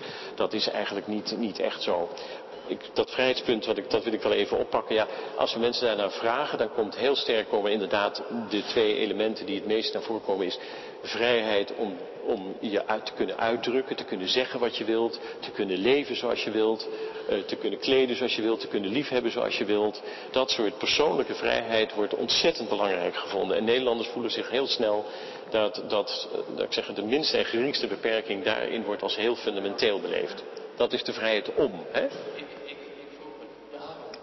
Omdat u begon met uh, Groen van Prinsteren. Dat was uw inspiratie, dat was uw coach, zo begreep ik het. Klopt dat? Nou, uh, ja. Er, zijn, er zijn heel veel uh, figuren uit het verleden, auteurs, schrijvers, historici. waar ik boeken van heb staan en waar ik regelmatig naar grijp. Groen van Prinsen is zeker één van hen, ja. Maar niet mijn, mijn personal coach of zo. Hè. Ja. De tweede vraag over of er grenzen zijn aan de vrijheid. Paul zei net, op het moment dat er aan onze, en dan heb ik het over wij Nederlanders, aan onze vrijheid getornd wordt, dan staan we meteen op de barricade. Ja. Toch ervaren we um, dat we in een verschuivende samenleving, dat daar wel aan getornd wordt. Is dat een probleem? Hoe dan? Zijn er grenzen? Uh, nou, als we het hebben over uh, mag je wel of niet een boerka dragen. Um... Oh, ja, ik, volgens mij is deze, uh, deze vraag uiteindelijk niet zo moeilijk. Omdat gewoon, zeg maar, de, de, spelregel die we met elkaar hebben afgesproken, laat ik het zo zeggen, is dat vrijheid, vrijheid van meningsuiting, van vereniging, van van alle, vrijheden zijn niet absoluut. Er staat overal bij, uh, we houden dus ieders verantwoordelijkheid volgens de wet. Dus de grenzen van de vrijheid worden door de wet heel, nou ja, het is natuurlijk altijd interpretabel en een rechter Maar de, grenzen van de vrijheid worden in, in de wet aangegeven. Ja, dus het is, het is, nooit absoluut natuurlijk, maar ik moet altijd wel denken aan wat ik geloof dat de vader van Theo van Gogh dat een keer tegen zijn zoon had gezegd van Theo, ja je mag wel alles zeggen, maar het hoeft niet altijd. Ja, nou ja, dat is, uh, En dan zitten natuurlijk grenzen aan al die dingen. Wij, hebben, wij zijn veel strenger geworden op een aantal terreinen waar vroeger een zekere mate van vrijheid. Kijk, de discussies over MeToo en dat soort dingen, ook in Nederland, waren natuurlijk discussies die komen uit de sfeer van ja, als je eenmaal, als je natuurlijk in de kunstwereld zat, of in de artistieke wereld, ja, dat hoorde erbij. Nou, dat vinden we dus nu niet meer. Die vrijheid van de een. Eh, vrijheid wordt bij ons heel sterk, eh, laat ik zeggen, als problematisch gezien, zodra er een machtsaspect in komt. Zodra het gevoel is, de andere partij is machtiger dan de partij eh, die erbij betrokken raakt, dan is dat een punt. Dat, dat, dat speelt in de relatie met kinderen, speelt dat een rol. Dat speelt in de, daar is het ook wettelijk voor een heel groot deel geregeld dat je geen misbruik mag maken van je macht over kinderen, over pupillen, over wie aan jouw zorgen is toevertrouwd. En dat is ook heel goed. En dat is ook, die regels worden strenger. Daar zijn we sterker, gevoeliger voor geworden, voor het gevoel dat het misbruik is. Hè? En dan kan natuurlijk zo'n regisseur of zo'n uh, zo'n dirigent natuurlijk zeggen, nou ik dacht dat het wederzijds was. He, wij vragen dan altijd, oh ja, wierpen die vrouwen jou dan op de bank? Nou, dat is dan toch meestal niet zo. Dus ik denk, dat, dat zijn wel dingen waar we... Kijk, je ziet dus dat die grenzen dus verschuiven. Het moet eigenlijk altijd, wat consensual zijn. Het moet dus met echt vrij zijn dat is ook altijd beperkt. Er zitten, kunnen altijd andere dingen een rol in spelen, maar misbruik van macht is een van de problemen. Dat speelt rond die seksualiteit natuurlijk heel goed. Geloof Oscar Wilde heeft dus gezegd van, kijk, de hele wereld draait om seks, behalve seks, dat draait om macht. En dat als je die situaties nu gaat analyseren rond die MeToo-discussies en dat soort dingen, of rond de pedofilie en zo, dan zie je dat dat heel sterk om dat soort dingen gaat. Het gaat niet om de seks op zich, het gaat om het ten eigen genoegen gebruiken van iemand anders die net niet de vrijheid heeft of de macht heeft om te zeggen wil je wegwezen. Hè? Dat, wil ik niet, dat kan ik niet accepteren. Die dus ruimte die daardoor ontstaat is ontzettend belangrijk. Ja, altijd grenzen aan vrijheid. Er zijn altijd grenzen aan de vrijheid en net zoals de vrijheid van in de zin van bevrijd zijn van onderdrukking, van geweld, van, laat ik zeggen, misbruik. Want het is toch bijna altijd dat mensen het gevoel hebben dat het niet eerlijk toegaat. Het gevoel van dat dingen niet eerlijk verdeeld zijn is een van de, zou je kunnen zeggen, de sterkste destructiegevoelens ten aanzien van solidariteit en van identiteit. Hè? Dat, het gevoel van een collectiviteit wordt kapot gemaakt op het moment dat men het idee heeft dat het niet eerlijk verdeeld is en dat het ook niet mogelijk is om het eerlijker verdeeld te krijgen. Nou ja, daar is waar democratie voor is om te proberen dat wel te realiseren. En ik, ik denk dat dat gevoel van dat het niet rechtvaardig is, dat dat ongelooflijk belangrijk is eh, om, om, in een politiek sturing eh, van de samenleving. Ik wil het nog even hebben over de nazistaat. Het wordt dus een aantal keer gevallen eh, vanavond door jullie beiden. Ehm, naar aanleiding van de speech die uh, president Trump vorige week hield um, bij de VN. En een van de dingen die hij zei is het volgende. The future does not belong to the globalist. The future belongs to the patriots. Er lijkt een, uh, een nieuwe nadruk op patriotisme en nationalisme wereldwijd. En ik was even benieuwd um, hoe jullie de toekomst van die nazistaat zien en wat dat voor gevolg heeft op wel of niet het hebben van een nationale identiteit.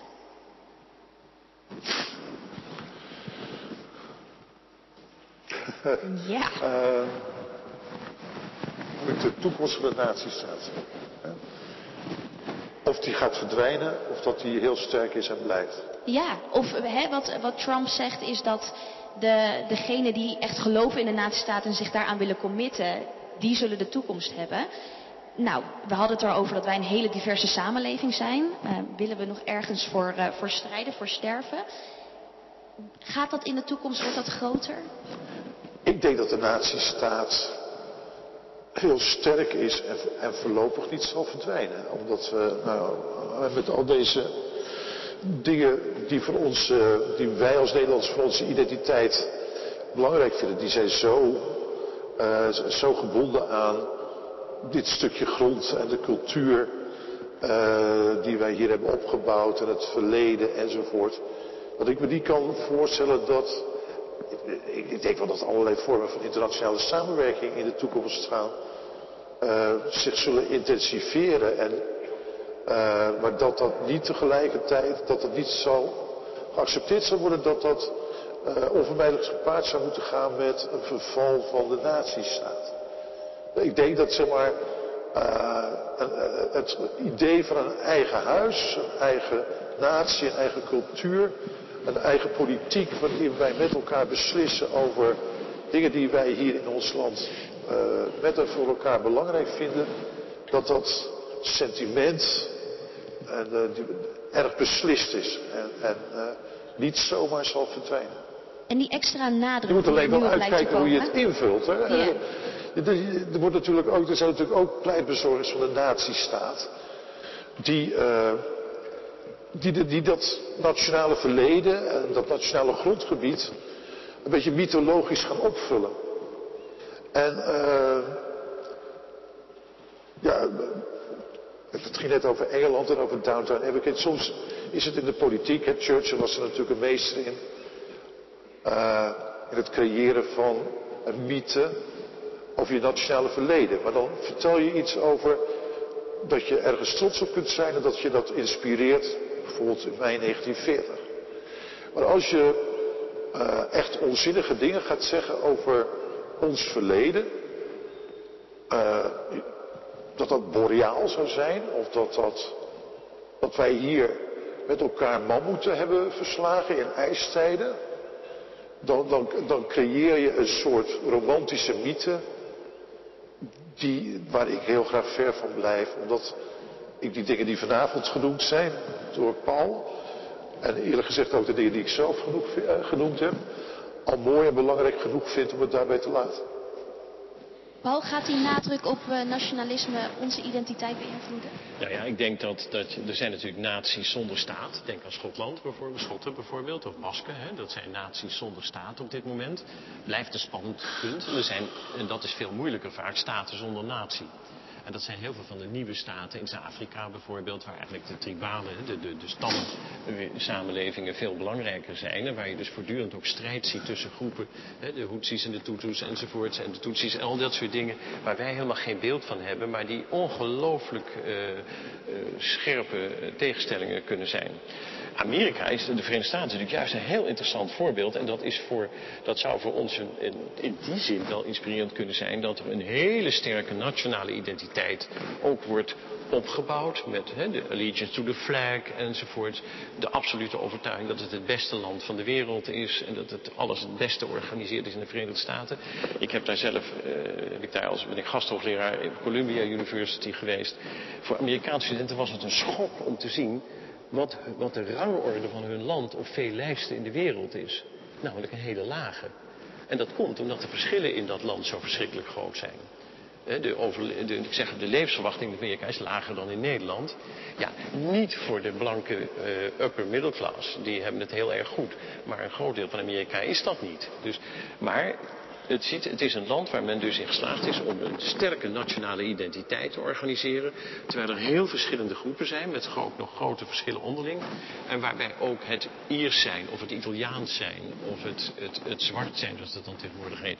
Toch een eigen, ook nog een tweede eigen identiteit, of een derde eigen identiteit met zich meebrengt. Die je ook niet hoeft op te geven. Want dat is natuurlijk in Nederland nog een beetje, dat is wat, waar het ook ging, ook bij de WR, van pas op dat je het niet te absolutistisch maakt. Als hij het woord patriots gebruikt, dan zou ik heel erg op mijn hoede zijn. Zeker bij iemand die alles heeft gedaan om zelf niet in het leger te hoeven. Hè? Dat, uh, want ja, Trump is natuurlijk een groot voorbeeld van iemand die werkelijk alles, om het zo te zeggen, omdraait tot zijn eigen voordeel. Maar het idee dat je zowel Amerikaan als Iers kan zijn, en in ons geval misschien zowel Nederlander als Turk. Ja, daar zouden we een voorbeeld aan mogen nemen. Ja, vooral omdat dat tweede element niet, te, niet als het ware te zeggen dat mag er eigenlijk niet zijn. Dat is de discussie over de tweede nationaliteit. Dat is de discussie over de belangstelling voor wat er in het land van herkomst van vaak de ouders of straks de grote ouders gebeurt. Dat dat niet zou mogen. Maar ik denk dat wij, dat je heel goed moet realiseren, dit is Nederland is een hele sterke natiestaat. En dat levert dus nu wat spanningen op. Natiestaten kunnen heel verschillend zijn. Zwitserland met vier taalgroepen is een hele sterke natiestaat. Duitsland is al ingewikkelder. Frankrijk heeft zichzelf, dat heeft heel sterk vanuit Parijs gedaan, een sterke natiestaat. In Italië is dat al veel minder het geval. Daar zijn die verschillen in het land veel veel groter. En Noord-Italianen hebben niks met Zuid-Italianen. Vinden dat eigenlijk al Afrika. Hè? Dat, uh, nou ja, dat betekent wat hoor. Dat is niet zonder betekenis in een land. En zo. Nederland, uh, Denemarken, dat zijn landen met hele sterke nationale identiteiten. En dat levert dus ook spanning op, ook in Denemarken. Denemarken doen ze precies dezelfde spanningen voor als in Nederland. En zou het dan helpen dat wij op scholen ook een vlag gaan hijsen, dat we vaker het volkslied zingen of vaker een kroket eten? Nou, de vlag hijsen wordt in Nederland veel gedaan. Hij staat nu ook in de Tweede Kamer. Daar werd natuurlijk meteen weer heel spottend over gedaan. Maar ik denk dat heel veel mensen het eigenlijk wel prima vinden dat er gewoon een Nederlandse... Er is ook niks mis mee. Dat, dat hoeft niet allemaal tot, meteen tot een soort gevoel te leiden dat dat niet goed is. Symbolen hebben betekenis. Die familie, om het zo te zeggen, met die vreemde naam, die naam is een Franse naam uiteindelijk, eh, dat, die is, dat heeft een grote symbolische betekenis. En zo wordt het door de Nederlanders zelf ook beleefd. Als je nou praat over een coach, niet in de inhoudelijke zin, maar in de symbolische zin van het woord, dan is die familie, zou je kunnen zeggen, geld of zodanig. Koninklijke families hebben iets wat Amerikanen met hun presidentiële families nastreven. Namelijk dat ze ook een, als het ware, een weerspiegeling zijn op een hoog niveau van het leven van ons allen. Het zijn families, er zijn kinderen, er zijn problemen, er zijn oma's en opa's, er zijn eh, familieleden die sterven, er wordt gehuwd, er wordt gescheiden. Mensen herkennen zich daar enorm in en beleven daar ook. Ja, dat is een soort spiegel waar dan een mooie spiegel, om het zo te zeggen, van hun eigen bestaan. Dat is heel belangrijk als identificatiepunt. Onderschat de symboliek niet. Sorry? Onderschat de symboliek niet. Die symboliek, die, wordt, die is sociaal gezien is symboliek. Wij zijn, mensen zijn symboolwezens. En symboliek is ontzettend belangrijk. Dat betekent niet dat het allemaal onveranderlijk is of dat, we, dat je daar niet grapjes over mag maken. Maar het ontkennen van de betekenis van symboliek is erg onverstandig. Er is nog tijd voor een vraag uit de zaal. Oeh, hier, een hele enthousiaste. Um, moeten we niet, ja, mijn naam is Rick Mas trouwens. Um, moeten we niet blij zijn dat onze nationale, nationale identiteit um, onduidelijk is, of in ieder geval moeilijk te definiëren is, omdat het in het verleden juist ook tot heel veel problemen heeft geleid. Dat er één duidelijke nationaliteit, identiteit was per land. Uh, en daaruit volgend is het juist niet veel relevanter voor deze tijd om het ook te hebben over de Europese identiteit en misschien wel identiteit als wereldburger. Omdat uitdagingen en problemen van de 21ste eeuw zich ook veel meer uh, daar afspelen. Ik, ik, ik ken eigenlijk geen voorbeeld uh, uit het verleden waar onze nationale identiteit ons in de problemen heeft gebracht. Het is sterke nationale identiteit. Ik denk dat die identiteit juist helemaal niet sterk was. Ik bedoel meer bijvoorbeeld Duitsland, als Oh, zeg ik maar, dacht dat over Nederland onder naties. Nee, maar het is meer een algemene vraag. Ik zal nog even de vraag herhalen of we niet juist blij moeten zijn dat onze nationale identiteit niet zo duidelijk is. Omdat het verleden heeft laten zien dat een hele duidelijke identiteit ook juist voor heel veel problemen kan zorgen. Bijvoorbeeld in Duitsland. Ja. Nou ja, uiteraard mag je blij zijn dat je het nationalisme dat in Duitsland of in Italië eh, fingeerde, dat in die, die, die niet heeft bestaan.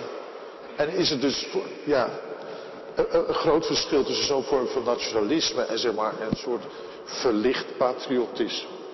Waarvan je zegt, nou, die symbolen zijn belangrijk. Die moet je ook koesteren. Eh, onze geschiedenis, de, klassieke en christelijke wortels daarvan, van onze gemeenschappen zoals die zijn ontstaan, zijn belangrijk. Dat moet je ook koesteren, dat moet je ook onderhouden.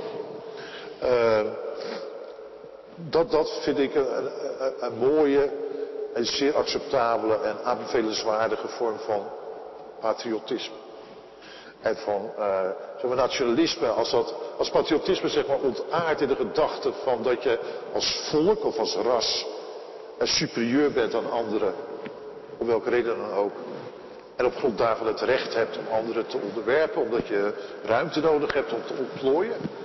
Ja, dan haakt iedereen natuurlijk af. Maar dat, dat, is, dat, dat is niet inherent of geen schaduwkant van een gezond en verlicht patriotisme, volgens mij.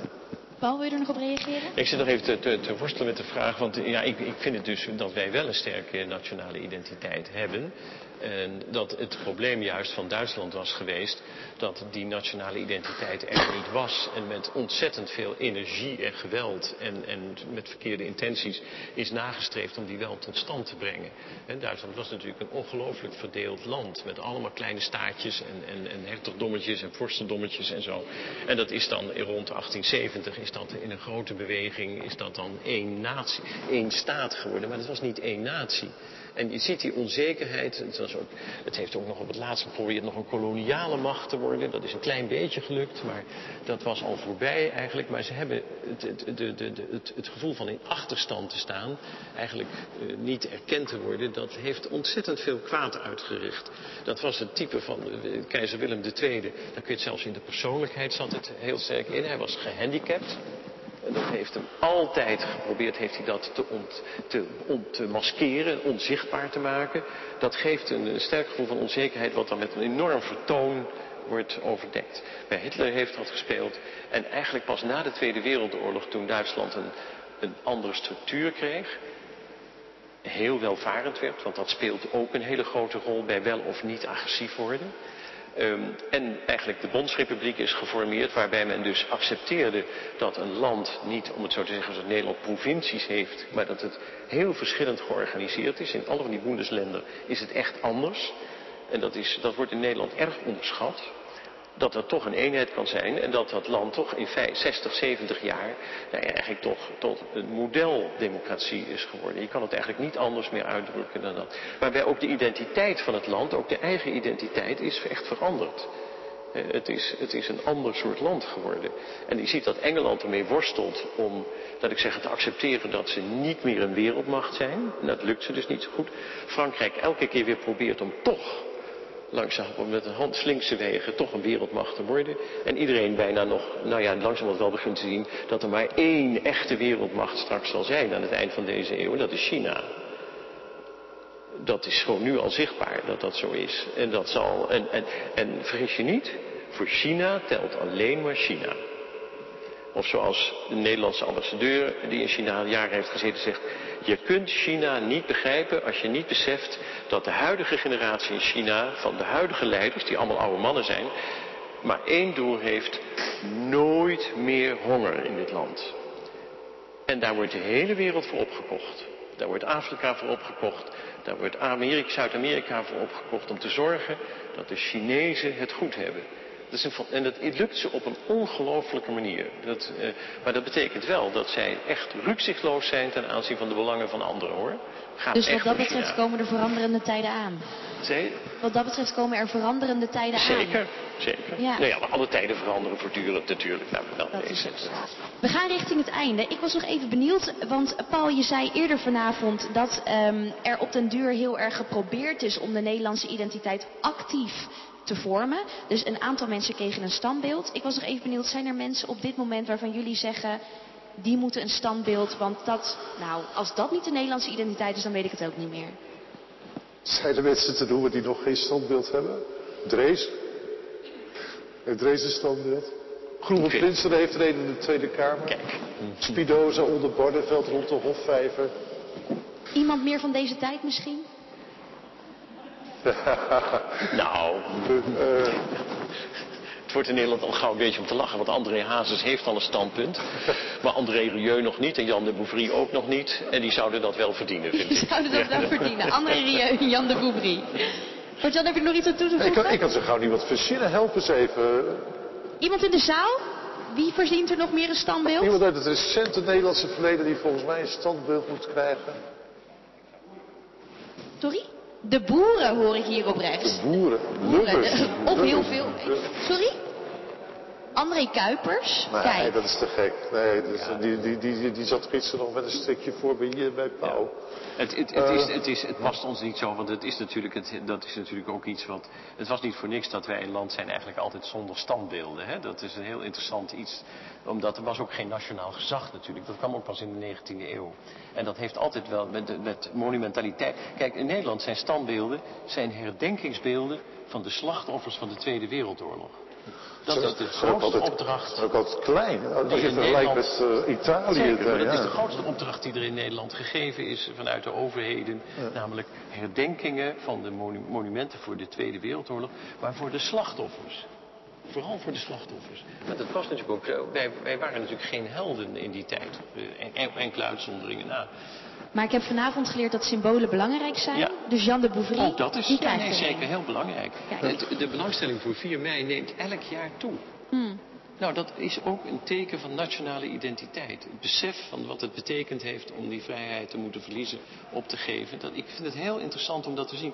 Het is niet waar, dat, wat wel eens gezegd wordt, dat de, dat de jongere generaties daar geen interesse meer hebben. Integendeel, elk jaar zijn er meer mensen die daar naartoe komen, die dat toch, dat moment van die 4 mei, eh, die, die, ook die stilte en zo, dat zijn dingen die toch als heel belangrijk worden beleefd. En dat heeft toch, omdat het grote symbolische betekenis heeft denk ik, moeten we dat ook koesteren. Dat het ook echt leeft. Dat het wordt niet alleen opgelegd, het leeft. En daar gaat het om. Ja, ik had nog heel veel meer vragen op mijn uh, blaadjes, maar daar hebben we geen tijd meer voor. Gelukkig hebben we zometeen nog een borrel en is er wel tijd om met jullie uh, en met onze gasten daarover uh, door te praten. Volgens mij mag ik het woord geven aan Marlies. Ik zou zeggen, geef ze een hartelijk applaus.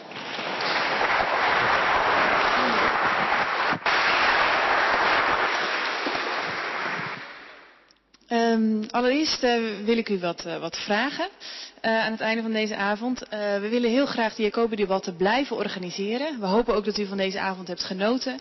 we zijn ja, constant bezig met het uitdenken van nieuwe thema's. als u nu zegt, nou dat wil ik graag steunen, dat kan.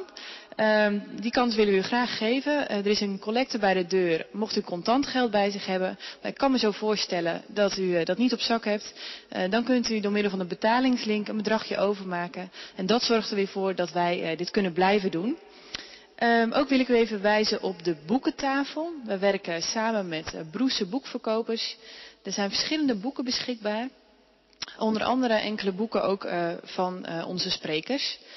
Um, Verder hebt u aan het begin van de avond een ladder met activiteiten gekregen over het thema identiteit. Um, via uh, literatuur, filosofen, uh, bijbelverhalen uh, lezen, bespreken, leren en ervaren we in allerlei activiteiten wat het thema identiteit inhoudt binnen via Jacobi. Um, en we sluiten dit kwartaal af met een retraite begin januari. Um, nou, na het gesprek van uh, deze avond en de vragen die uh, er gesteld werden, kan ik het niet laten om u alvast ook een sneak preview te geven van het kwartaal dat daarna volgt, in het voorjaar. Het thema daarvan is namelijk vrijheid. Ehm, specifiek, als u langs de boekentafel loopt, kunt u nog eventjes uh, op één boek letten. Dat is het boek Sapiens, geschreven door uh, Yuval Noah Harari. Uh, via lezen zal namelijk over dat boek gaan en in drie avonden bespreken we met elkaar dat boek. Um, en het gaat erover wat is nou eigenlijk de geschiedenis van de mensheid. Um, Klein praktisch punt, als u nu uh, nog bekertjes of uh, rondom uw stoel ziet, wilt u die dan even meenemen. Wens ik u nog een heel fijne avond, uh, veel plezier bij de borrel en goede gesprekken en wel thuis. Dank u wel.